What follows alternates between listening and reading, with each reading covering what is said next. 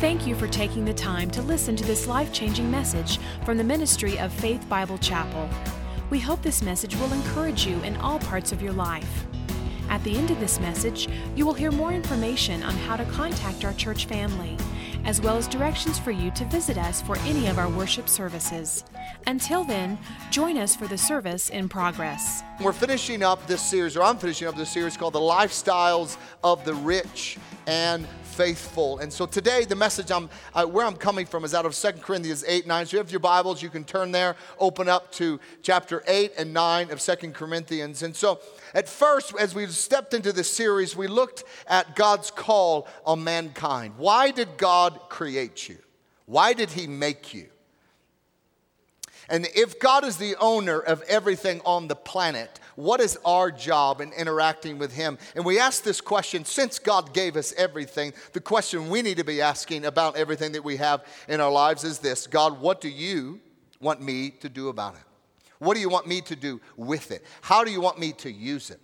How do I treat, how do I, how do I treat my, my family, my wife, my kids, my friends, my, my school, the workplace, the money you put in my hands. How do you want me to use it? Because since it all belongs to you, I should probably ask you what you want me to do with it, since it's His.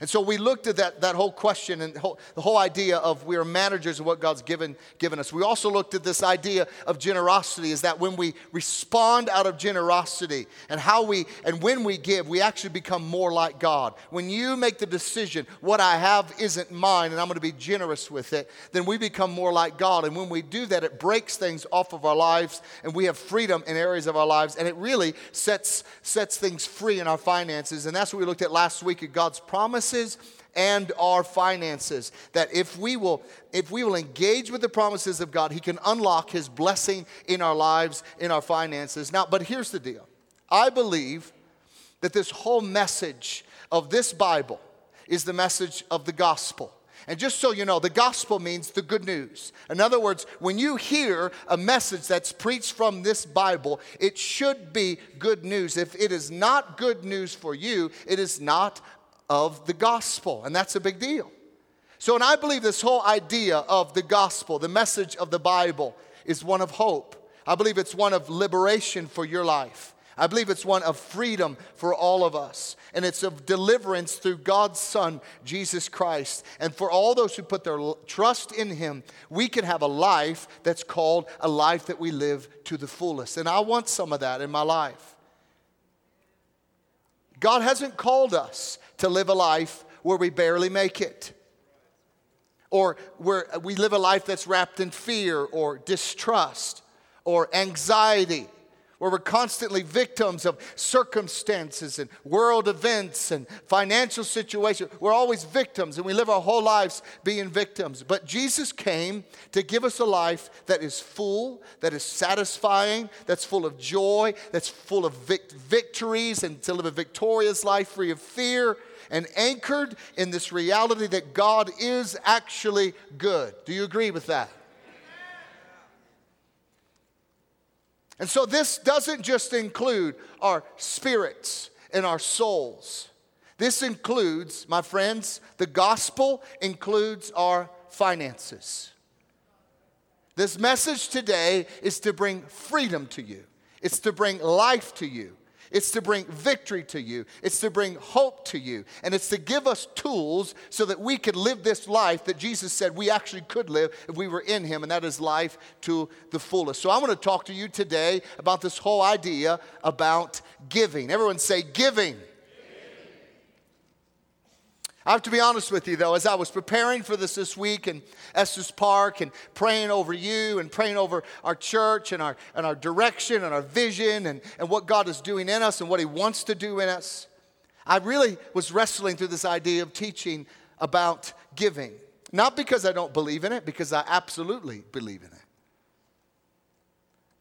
Because I think my struggle was the fact I've seen so many people, including myself, over the years be manipulated and pressured and hurt and burned by, by high powered sales pitches in churches and sob stories and manipulation of your emotion. And I believe, this is what I believe I believe the enemy has hijacked this message about finances so God's people stay short of what God has for them. I really believe it. I believe the enemy has, has taken this, and, and, it's very clear that the enemy sends fiery darts to the enemies. In other words, creates suspicions and fear and resistance to this area of finances because he knows if we cannot believe what God's word says about it, he can keep us in a place that his whole purpose is to steal, to kill, and to destroy. And if he can create this suspicion to, to the church or that funny looking pastor or whatever it is, and keep us from investing into God's kingdom, He will keep us stunted in our growth. And I really believe it. And so I was thinking, if I were the enemy, and I'm not, so don't. I'm not. yeah, well, you are enemy. No, I'm not. If, if I were the enemy, what would I do? I teach uh, spiritual warfare over at YWAM every once in a while and teach their, their, their class. I, it's for a couple days and I'll teach it. And I said one way of discovering, because the enemy is an intelligent being, the one, one way of discovering is to say this if I were the enemy, how would I tempt myself? Well, we, we have a lot of good knowledge about ourselves, and it's kind of easy to kind of, well, this is what I would do, and I'd probably do this. So if I were the enemy, what would I do? This is what I would do I would blind the eyes of the church and of you and I who are in the church, of the supernatural workings of God in their finances. That's what I would do.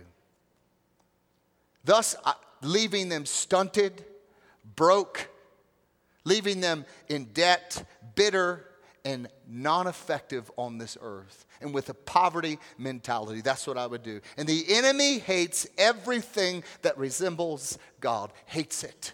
And he hates God's blessing on your life. So what's he going to do? He's going to he's going to lie to you and deceive you to make you resist what really would bless you. That's just the reality. He's clever, and the, here's the deal with the deception: you don't know you're deceived because you're deceived. And this is what I would do if I was the enemy. And I believe this is what he has done in the church.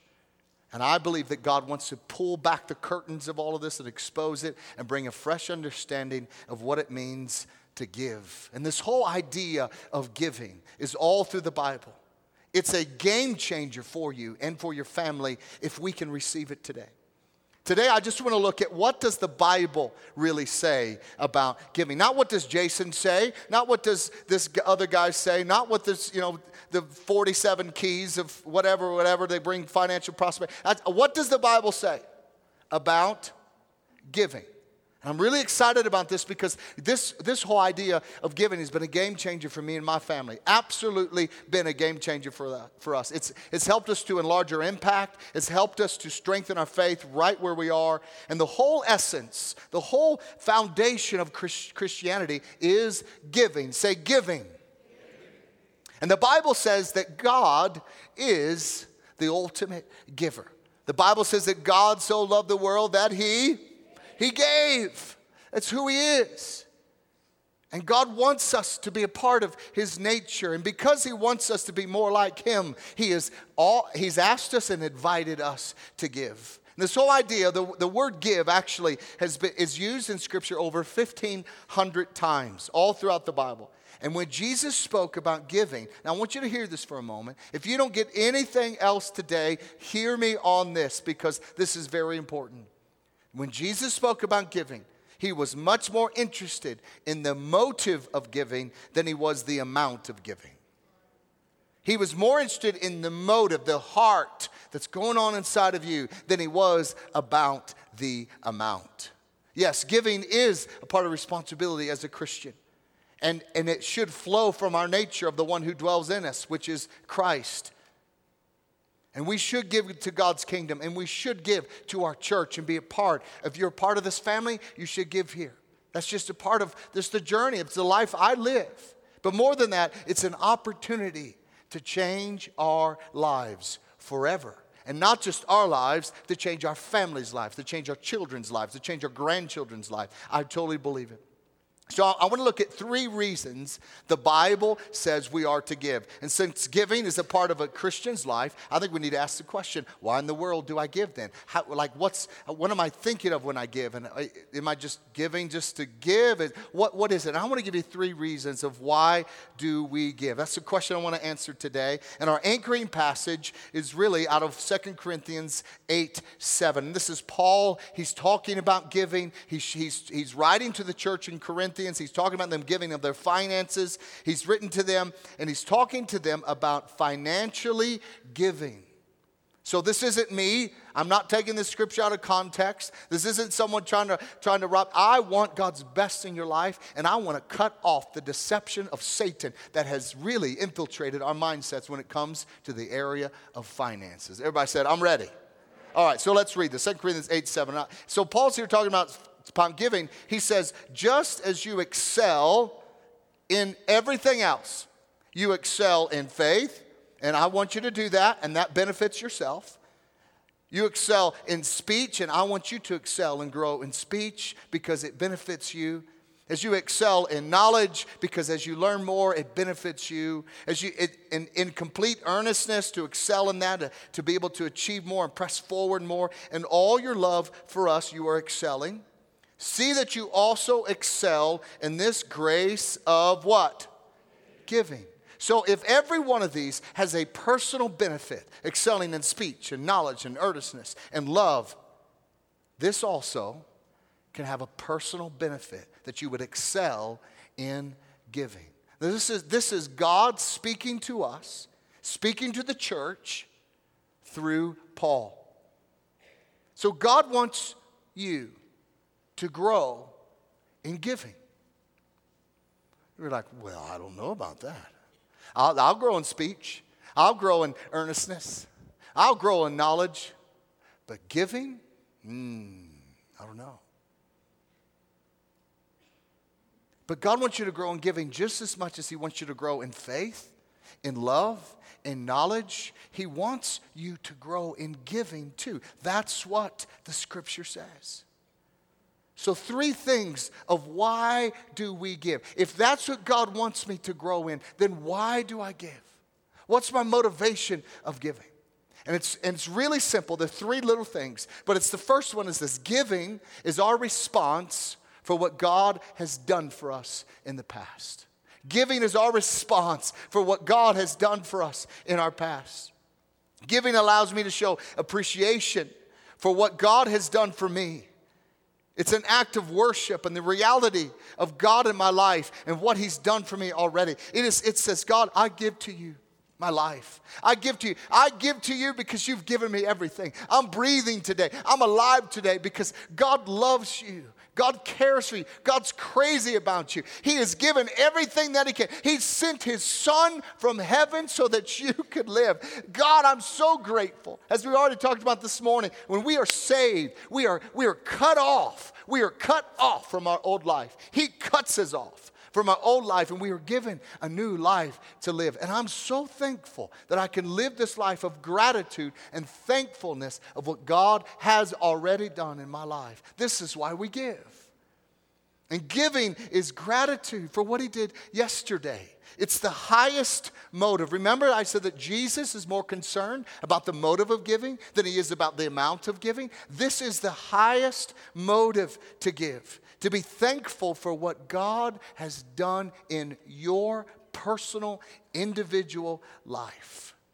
This is why manipulation or guilt or sob stories is not a motive to give of your finances. It's not. You give out of thankfulness, out of appreciation, that the God of the universe knit you together in your mother's womb, put your feet on a rock you could stand. He delivered you from your past, and He's giving you a future that's actually worth living. That's why you give.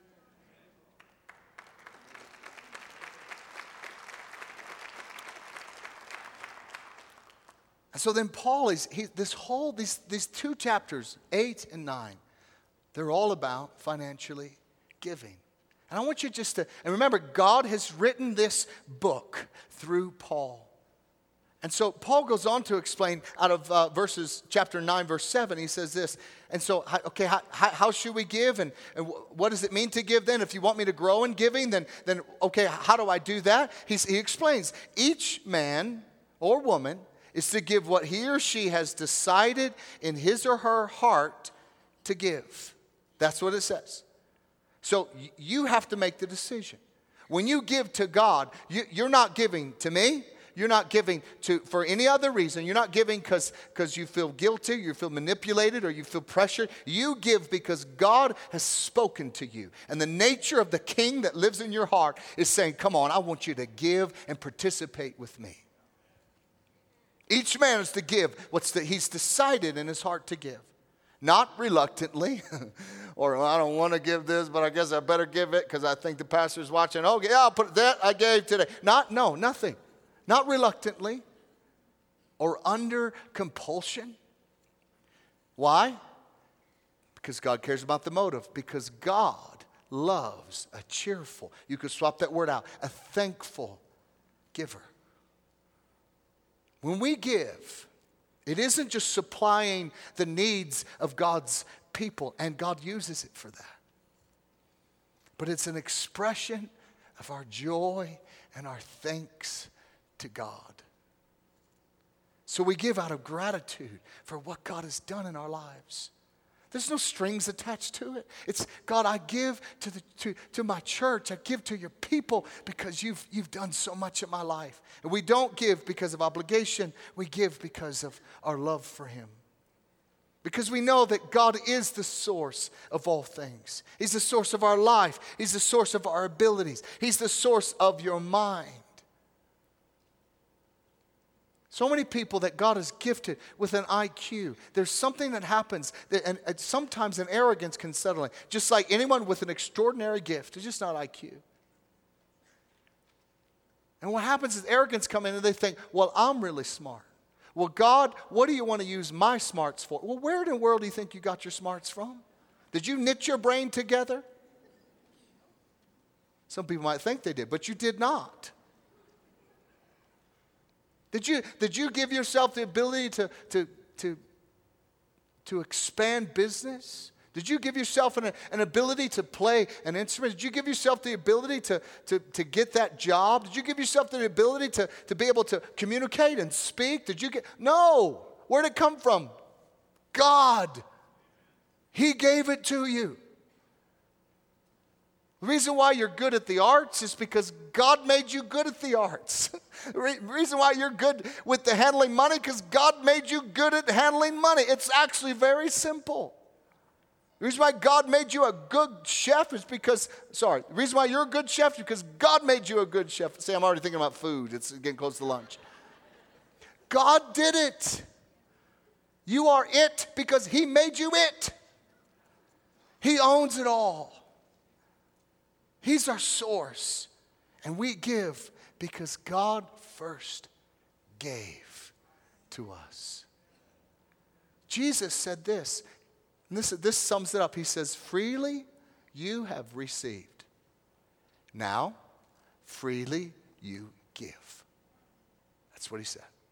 I didn't say that. Jesus said that.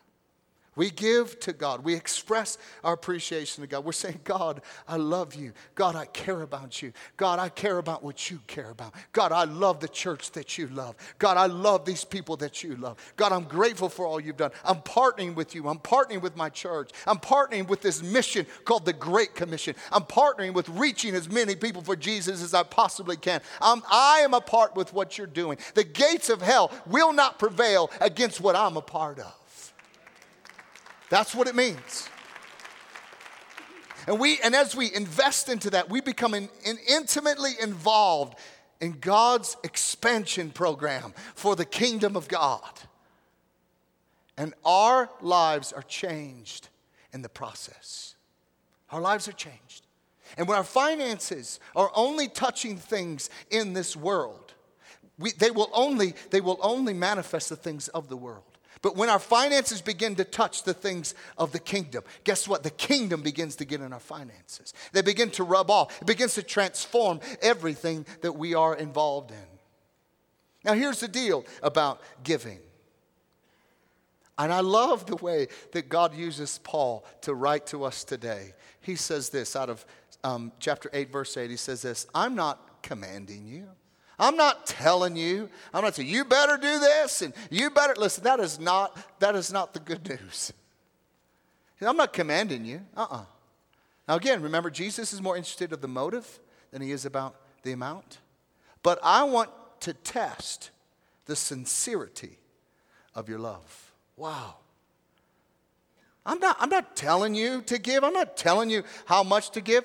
I, I want you to give as a test to the sincerity of your love. Your giving is, is, is attached, whether we like it or not, to the ra- reality of our love for God. No matter what we say, what we do with our money tells what we really value in life. It really does. And the first reason we give is not because we're under pressure, because we want to express appreciation and love for the goodness of God in our lives. That's what the Word of God says.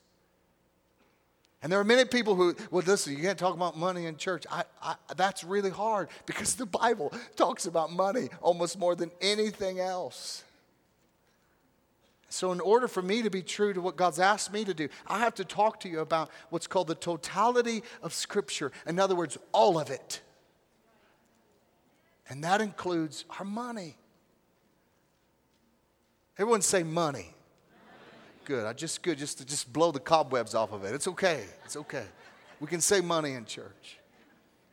And the second reason we give, so the first one is out of appreciation for what God's done in the past. Second reason we give is to be a response for what God is doing in the present, right now, today.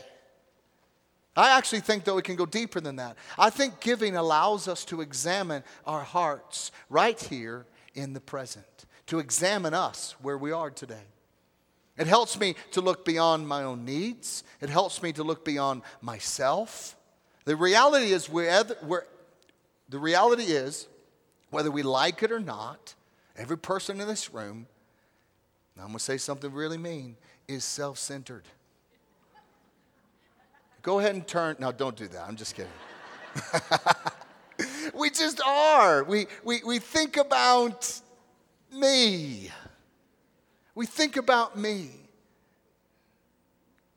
We have a tendency to think, when we think of our finances, we have a tendency, it's, it's all about me. I mean, let's just be honest. You know, if we, we sense, well, God, you know, I, I, I'm going to, God, I'm going to, I'm going to give you know, I'm going to, offerings I'm going to give or I'm going to give online. Or, but then we're like, but wait a minute, God, I hope you understand.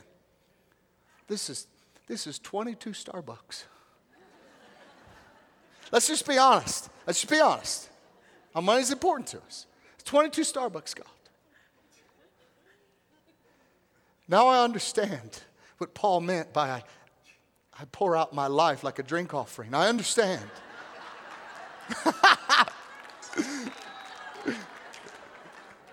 That was, I didn't say that first service. That was a Holy Spirit moment right there, I'm telling you. Lord, Lord, I, listen, God, I don't think, I, I mean, this means a lot to me. I, I need, I need free data on my, on my cell phone because you know how I love Netflix, God.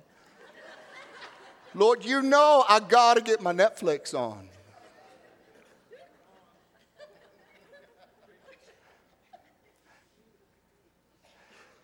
And that's just the reality of where we live.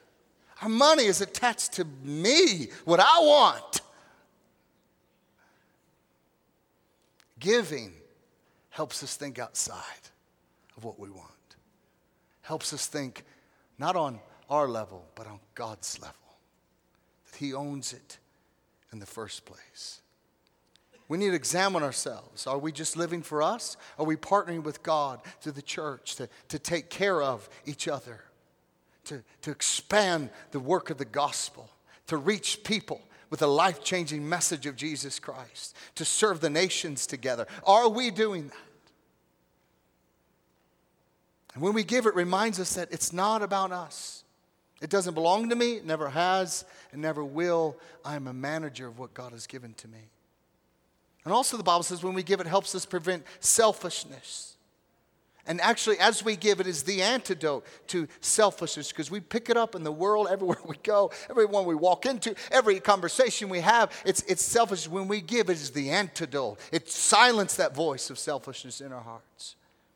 It helps us to keep our priorities in balance. I need to participate, me personally, in an act of faith that helps me keep my priorities in balance.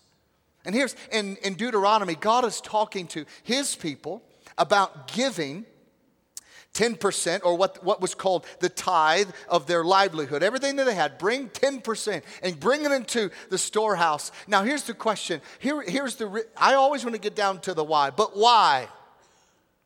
But why, God? And God lays it out. He tells you the why. Here it is. This is why you are to give, so that you may learn to revere the Lord your God always.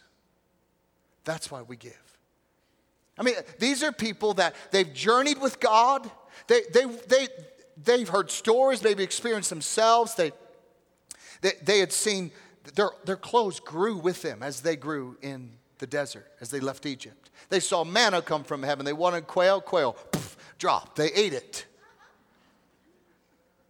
Frogs crawled out. They saw it. It was a part of the. Of course, obviously, they, would seen Moses go up on the mountain and come back, and his face is, I mean, glowing. And they saw the ground open up and swallow people, and they died because they were worshiping fall. They had seen all of this. And so that you would think these people probably understand what it means to fear and revere God. He says, No. This is why I want you to give. Because if you do, if you will give, it will teach you and help you to learn how to revere the Lord your God always. In other words, it will help you keep your priorities right. This one thing, giving.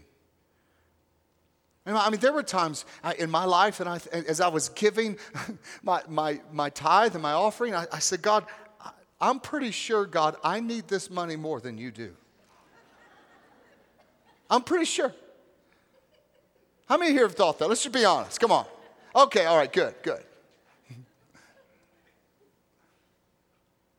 But I was missing the point. What I give is not about my 10% or whatever amount you give, it is about what it represents, which is my whole life. Nothing is more important to us than our money because it represents our life. It's how you, how you, you, you feed your kids. It's how you buy your clothes. It's, it's how we do everything. It's how, it's how we interact with everything in our life. There, listen, there is no, that's how we do it.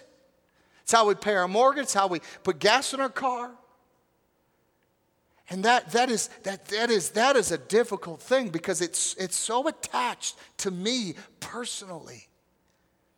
And God wants us to understand that He owns us and that we would revere the Lord your God always. And giving is how we keep that priority in check. Because again, if you start dealing with, God, wait a minute, God, if I give this money, if I, well, if I don't give it, what can I do? Or if I give it, I'm eating hamburgers. If I don't give it, I'm eating steaks. That's what we think. Let's just be honest. If I give it, we're eating at home this week. If I don't give it, ooh, there's this new Chinese restaurant I really want to go to.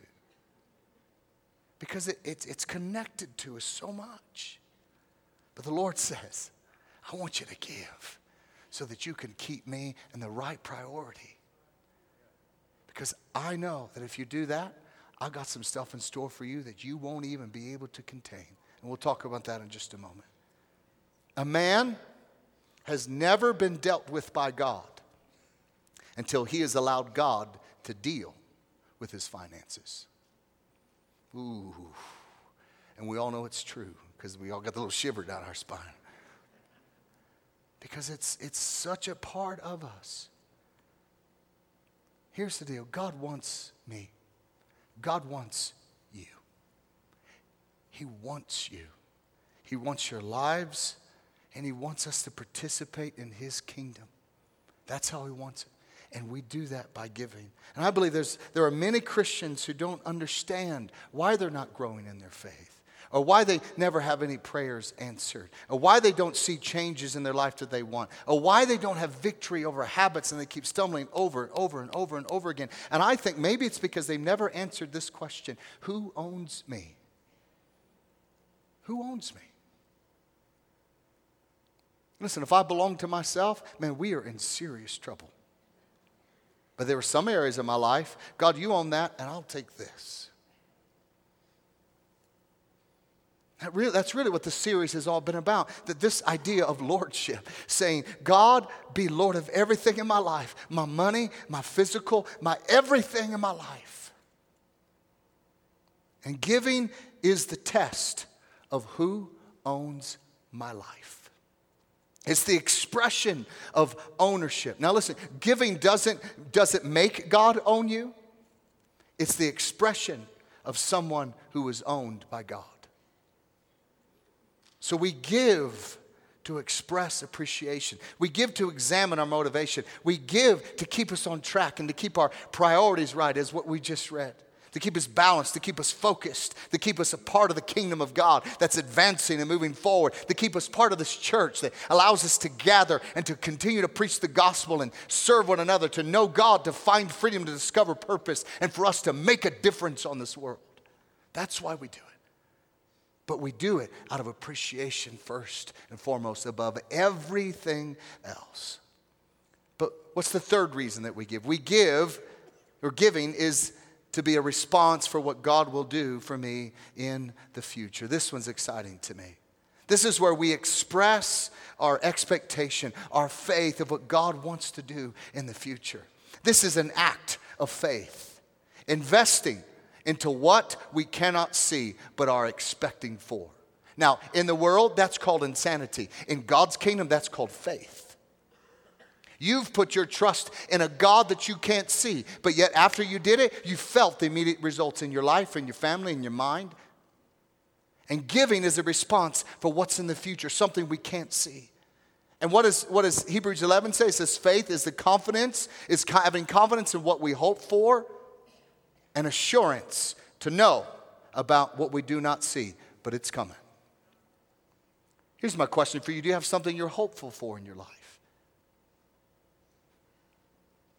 Okay, if you have something that you're hopeful for, how are you investing into that? By faith. How are you sowing into that?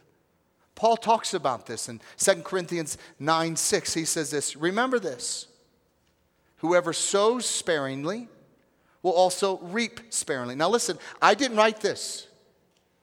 You're like, I know that, but I did not. God wrote this. And this is what he said about giving Whoever sows sparingly will reap sparingly, whoever sows generously will reap generously. This is what the scripture says.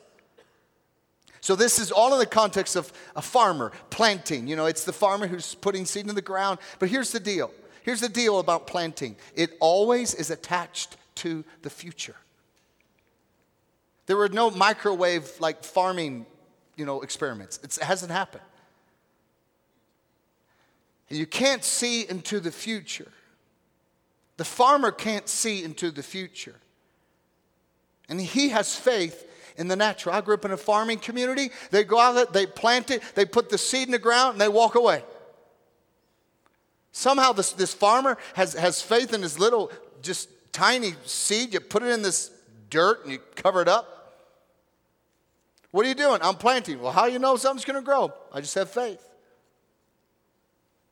Has faith in his little seed, insignificant. And he doesn't stand at the edge of his field and wring his hands and say, Oh man, I, I hope this is going to work. I hope that seed does something and I hope that dirt helps it and I hope he doesn't do that. He has faith.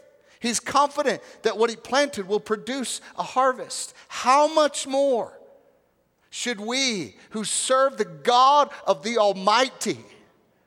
The, the creator of the universe, who measures the universe by the span of his hand, who knows every hair on your head, who knows every need, he knows your heart, he knows your dreams, he knows your hopes, he knows everything you're believing for. How much more Could we, could we leverage our faith and believe in a supernatural God who can determine the quantity of your future harvest by how much you reap now?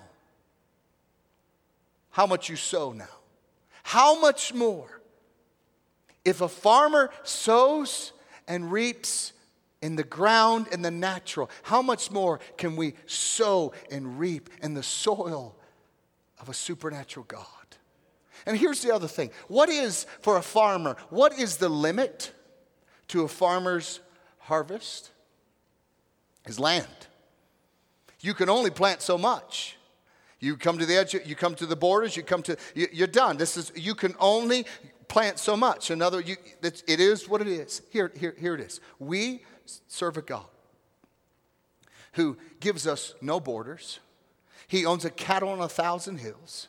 He's, he's the God who, who he never comes into a land shortage. And he's saying this you plant as much as you want to plant. You just go on over. You need another field? Just go plant another field. And the more you plant, the more you will harvest. That's what Scripture says. I know it's hard for us to understand that. We said, Jason, what are you saying? I'm just saying what the Bible's saying.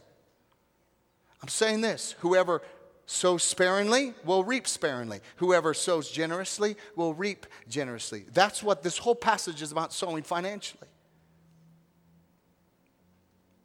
And giving shows our faith. God says it's like planting. It's like it's like deposits. No deposit, no return. It's planting seed. Giving means making an investment into the future. So how do we invest into the future? That you and I, how do we do this? Every time you give cheerfully and thankfully, you're investing for the future. God says, every time that you give, I'm that you are investing into the future. That's what it says. Harvest isn't immediate, it's always in the future. So, how, how, do we know if that's true? I mean, here, God, God's speaking to this prophet named Malachi, and he's talking to him about what would happen if we really believed him or took him at his word. And God says this through Malachi. He says this bring the whole tithe into the storehouse. This whole idea of storehouse is basically this to the place that you worship, the place, the community that you're a part of. Bring it in there so that God can be glorified through us. Bring it into the storehouse that there may be food in my house. In other words, to take care of the house, to take care of what God is doing in us as a church. Test me in this. Man, that's strong words. Say, says the Lord Almighty. So, in other words, test me, says the Lord Almighty. This, this, what that means is this is the big dog talking. And what he says, he actually means it. Test me and see if I will not throw open the floodgates of heaven and pour out so much blessing that there will not be room enough to store it. Someone say, Amen. Do you believe this verse? That's the question. You don't have to answer. Do you believe it? If we don't, if this verse isn't real, let's just cut it out of the Bible. Just scribble it out. How get your little sharpie and just cover it up if it's not true. But this our God, who has saved us, says this: I dare you. Go ahead and try to see if you can outgive me. You want to arm wrestle, son? Come on. You think, you think if you give to me that I'll just ignore that? You think if you plant where I'm calling you to plant, you think I will ignore that? Try it. I will blow your socks off. That's my own version. That's not in the Bible. I dare you. The more you give, the more I will bless your life. That's not me talking, that's God talking. All of this is saying whoever sows sparingly reaps sparingly. Whoever sows generously reaps generously. It's saying your giving determines what God can do in your life. There's always a partnership. God never does anything alone,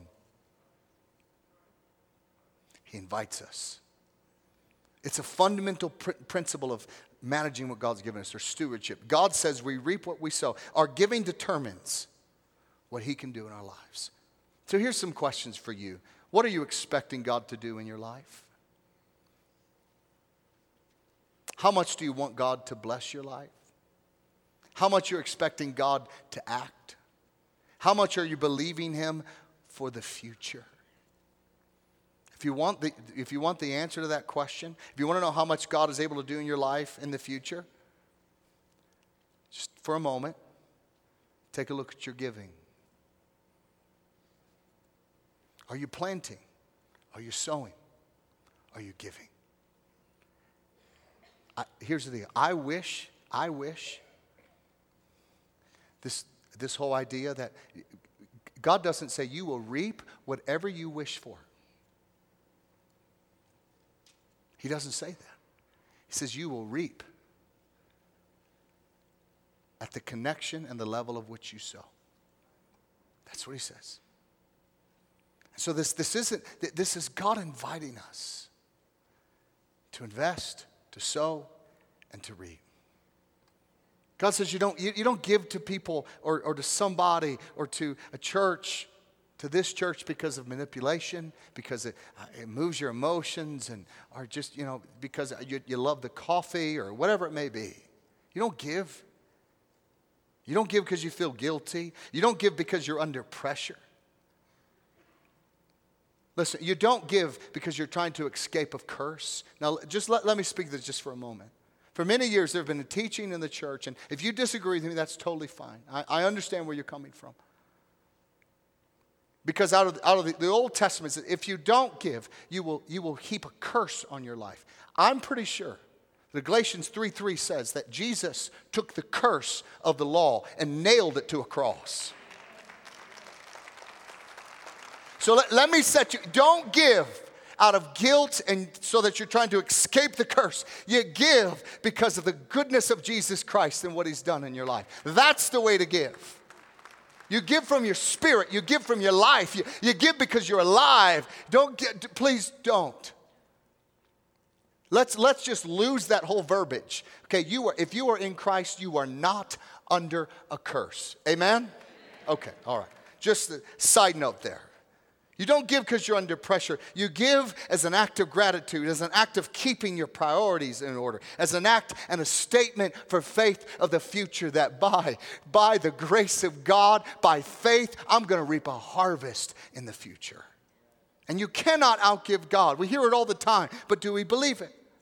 Now, listen, listen to what this man Jesus says. He, he's not a guy on TV. He's not a guy with a funny hairdo. He's not a guy uh, on a telethon. He's trying to raise money. This is Jesus, the very Son of God, that all things were created through him and by him. He sits at the right hand of the Father. He says this Give, and it will be given to you. That's what he says. And then he goes on to say, Well, but, but how, how much? How much? is it going to be given to, to you? So a good measure. Oh, wow. A good measure. Well, how, how much is a good measure? Um, it's pressed down. Okay, so it's pushed down. Okay, all right. It's shaken together. So it's, so it's a good measure, pressed down, shaken together, and running over. Oh, it's running all over the place. That's what happens when you give. Now, now I'm going to say something very bold, and I hope you're not offended. Either Jesus is a liar or he's the Lord of the universe. That's what it says. It will be poured into your lap. I'll take some of that in my lap. For with the measure you use, again, here's this sowing and reaping, with the measure you use, it will be measured to you. We just can't get away from this thing. It just keeps coming up. And you cannot outgive God. That's why when you make decisions to give consistently to the church between you and God, however you choose, however God leads you to give to this church. It's an act of faith. You're given to the storehouse, which we just read about. We make financial commitments in every area of our lives, every area.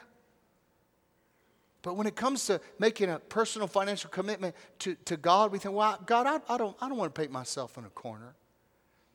Listen, we will, or, or, but what if things change? And what if, you know, we'll make all these excuses. But listen, I, I went out and got a 30 year mortgage. I don't know what I'm going to be doing. And uh, who knows what, what the economy is going to be doing in 15 years?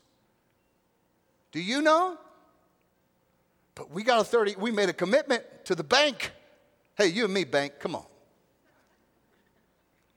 And they, they didn't promise you anything. God has promised He would bring you a return on your investment far beyond anything you could ever imagine. And you can give by reason, which means this you, you get, get all your, your, your, your bills out and say, you know what, I, I can't afford to give. Which is like a farmer saying, I can't afford to plant any seed. That's what it's like. Are you a farmer? Yeah, I'm a farmer. Have you planted anything? No, I can't afford. I only, I only have two bags of seed. I can't afford to plant those two bags of seed. You would say what? Well, you can't afford not to because you're a farmer. Or you can give by revelation that says, I believe God meant what He said in, in His Word, and I'm actually going to believe that God meant what He said. The amount of giving that a person ought to give, it's a matter between you and God. It's a personal thing between you and God. There ought to be something that's not made hastily or because you heard this, you know, oh, I, oh, am inspired, I'm going to give now. Now, listen, if God's speaking to you, that's great. But this is something you need to work out between you and God. You need to pray about it. You need to discuss it. You need to talk to maybe other people about it. You need to make it a matter of prayer. But there are some biblical characteristics, though, that Paul lays out of why or how do we give. And very, very briefly, how do we give? He says it in 1 Corinthians 16. Now, about the collection for God's people. In other words, giving money through the church, not to the church, through the church about collection for God's people. Do what I told the Galatian church to do. On the first day of every week, each one of you should set aside a sum of money in keeping with his income, saving it up so that when I come, no collection will have to be made. So here's, here's the whole idea. How do we give? According to Scripture, according to how Paul, one, we need to give regularly. It needs to be a part of our lives. It needs to be systematic. For them, he was saying, How about this? On the first day of the week, set, some, set money aside so that we can give through the church. Make it regular, make it systematic, not spasmatic, but make it regular. Secondly, how you should give, he says, it needs to be planned. Don't just do it based on your emotions. You need to set aside a sum of money. You need to plan that out. Think about it. Don't, don't let someone come in and manipulate your emotions, get you to do something impulsively or hastily. It ought to be thought out, it ought to be planned, and it ought to be set aside. That's your harvest. Don't eat your seed. Thirdly, it should be proportional. He says this you should give in keeping with your income. In keeping with your income. What does that mean? Has God blessed you a lot? Then you should give a lot. If God's blessed you a little, then you should give a little. It ought to be in proportion. For me personally, a percentage is very helpful for me. For me, that's when, when, when, I, when I read the, the tithing and the understanding of tithing for me, that's my starting point. I, 10%. God, I'll start at 10%. Then I'm, I'm giving back to God what already belongs to Him. If you've never given a percentage, I want to give you a challenge. If you've never had a percentage that you regularly give, I think you need to consider. Maybe you ought to consider that today. Give a percentage. If you're thinking, man, I can't get to 10%, here's the deal start at 2%. You know, well, Jason, don't be, oh, if they don't give the 10%, that's fooey. I'm, I'm, I, no. Jesus said, give and it will be given back to you. Start at 2%. If you're at 2%, go to 3%. Listen, the more you plant, the more you reap. The more you plant, the more you reap. Now, here's, here's the other thing. Those of us who've been tithing for years, this is what God spoke to me this week. He said, Jace, that's what he calls me, him, him me, God. he said, uh, Does it take any faith for you to give 10%? I said, no. It's just, I, have been doing, it's just, it is. I'm doing it as, as, as a love and appreciation. He says, Jason, you like to live by faith, don't you? Yeah. You need to give more than 10%. Now, that percentage is between me and God. For me, 10% is a starting point. For some of you, you've been giving 10% your, your whole life. Praise God. Is it time to give 12%? Now, I'm talking about ridiculous, radical things right now. I'm coming from the premise that the Bible is actually true. And I don't think you guys would expect me to do anything less. Maybe, maybe, you, maybe you give 12%. Maybe God wants you to give 13%. Maybe you've given zero. And the Lord says, I want you to start giving planned. I want you to give regular. I want you to give a plan. I want you to give in proportion. Give me 1% of your income. Give me 2% of your income. Give me 8% of your income. Wherever you're at, I, I'm telling you, God wants you to have a harvest. And He will not violate His word. He who sows will reap. But he who doesn't sow, he needs something to work with. God never does anything alone. And begin to engage your life with a supernatural God who actually wants to do what he says in his word to pour out a blessing on you that you cannot contain. He needs you, he's inviting you. Plant in my soil, plant in my kingdom.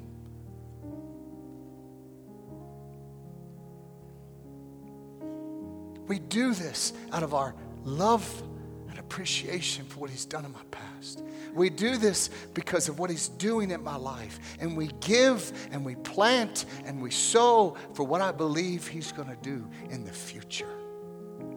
And I would love to partner with you. I'd love for us as a church and a family to be ridiculous in our belief in God. Not your belief in Faith Bible Chapel, but your belief in what God wants to do through a community of believers called Faith Bible Chapel. You and me. There's a, there's a, there's a family that doesn't have a prayer without the gospel of Jesus. Let's partner together to reach them. There are people in this church who, who need things in their life. Let's sow into the kingdom of God. And then through this church, we're able to meet their, their needs together. Let's celebrate and high five. Last service, we had six people give their lives to Jesus. We could celebrate. You did that. You did that. The vision of the kingdom, let that be a part of our lives. And I will commit to you, we will, we will be stewards of every cent for the sake of God's kingdom. But I'm asking you, begin to sow where you are. Begin to plant in the soil of the kingdom of God. Let's all stand to our feet. We hope that this message has spoken something personal to you. If you would like more information about our church family or service times, please call us at 303 424 2121 or visit us at our website www.fbci.org. Faith Bible Chapel currently meets in our Family Worship Center, located on the corner of 62nd Avenue and Ward Road.